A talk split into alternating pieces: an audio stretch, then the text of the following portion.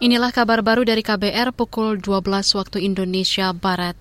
Saya Naomi Liandra. Wakil Presiden Ma'ruf Amin mengecam keras tindakan penyerangan kelompok kriminal bersenjata KKB terhadap prajurit TNI yang bertugas melakukan upaya pencarian pilot Susi Air di wilayah Mugimam, Papua, Sabtu lalu. Dalam keterangan tertulis yang dibacakan juri bicara Mas Duki Baidlowi, Wapres turut merasakan kehilangan. Pemerintah meminta TNI dan Polri bersikap tegas dalam melakukan penyisiran dan pengejaran terhadap kelompok KKB dan tidak mengganggu masyarakat sipil.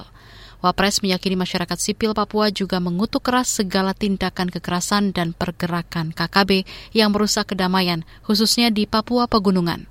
Sebelumnya juri bicara TNI Julius Wijoyono membenarkan satu anggota TNI dari Satgas Yunif R321 GT gugur saat kontak senjata dengan KKB.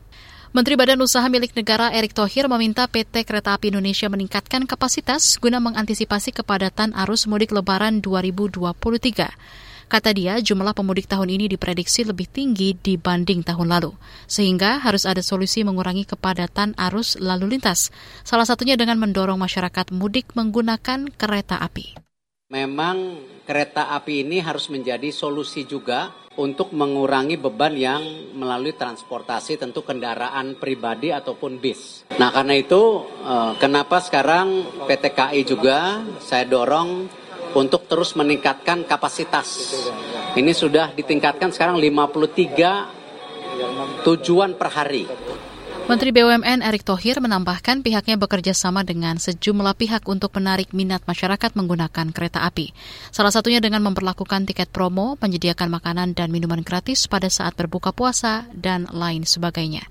Saudara puncak arus mudik menggunakan kereta api dari Jakarta diprediksi akan terjadi pada 21 April 2023. Manajer Humas PT KAI Daop 1 Jakarta, Eva Hairunisa, mengatakan sampai saat ini tiket kereta api sudah terjual sebanyak 568 ribu tiket, setara 96 persen dari total tiket tersedia. Chef de Mission CDM atau Ketua Kontingen dari 69 negara dipastikan hadir dalam pertemuan para CDM Anok World Beach Games 2023 di Bali 28 April hingga 1 Mei mendatang. Tidak ada CDM Israel dalam pertemuan tersebut. Kepastian itu didapat dalam surat resmi yang dikirim Sekretaris Jenderal ANOK, Gunilla Lindberg, kepada Ketua Umum Komite Olimpiade Indonesia, Raja Sabta Oktohari. Melansir CNN, Okto mengatakan negara yang hadir di CDM meeting adalah gambaran peserta yang berpartisipasi di AWBG Bali 2023. World Beach Games 2023 di Bali rencananya akan digelar pada 5 hingga 12 Agustus mendatang. Sekitar 1.600 atlet dari 130 negara akan tampil di ajang ini. Perhelatan ini sempat menjadi polemik, menyusul penolakan Gubernur Bali Iwayan Koster terhadap kehadiran atlet Israel. Demikian kabar baru saya Naomi Liandra.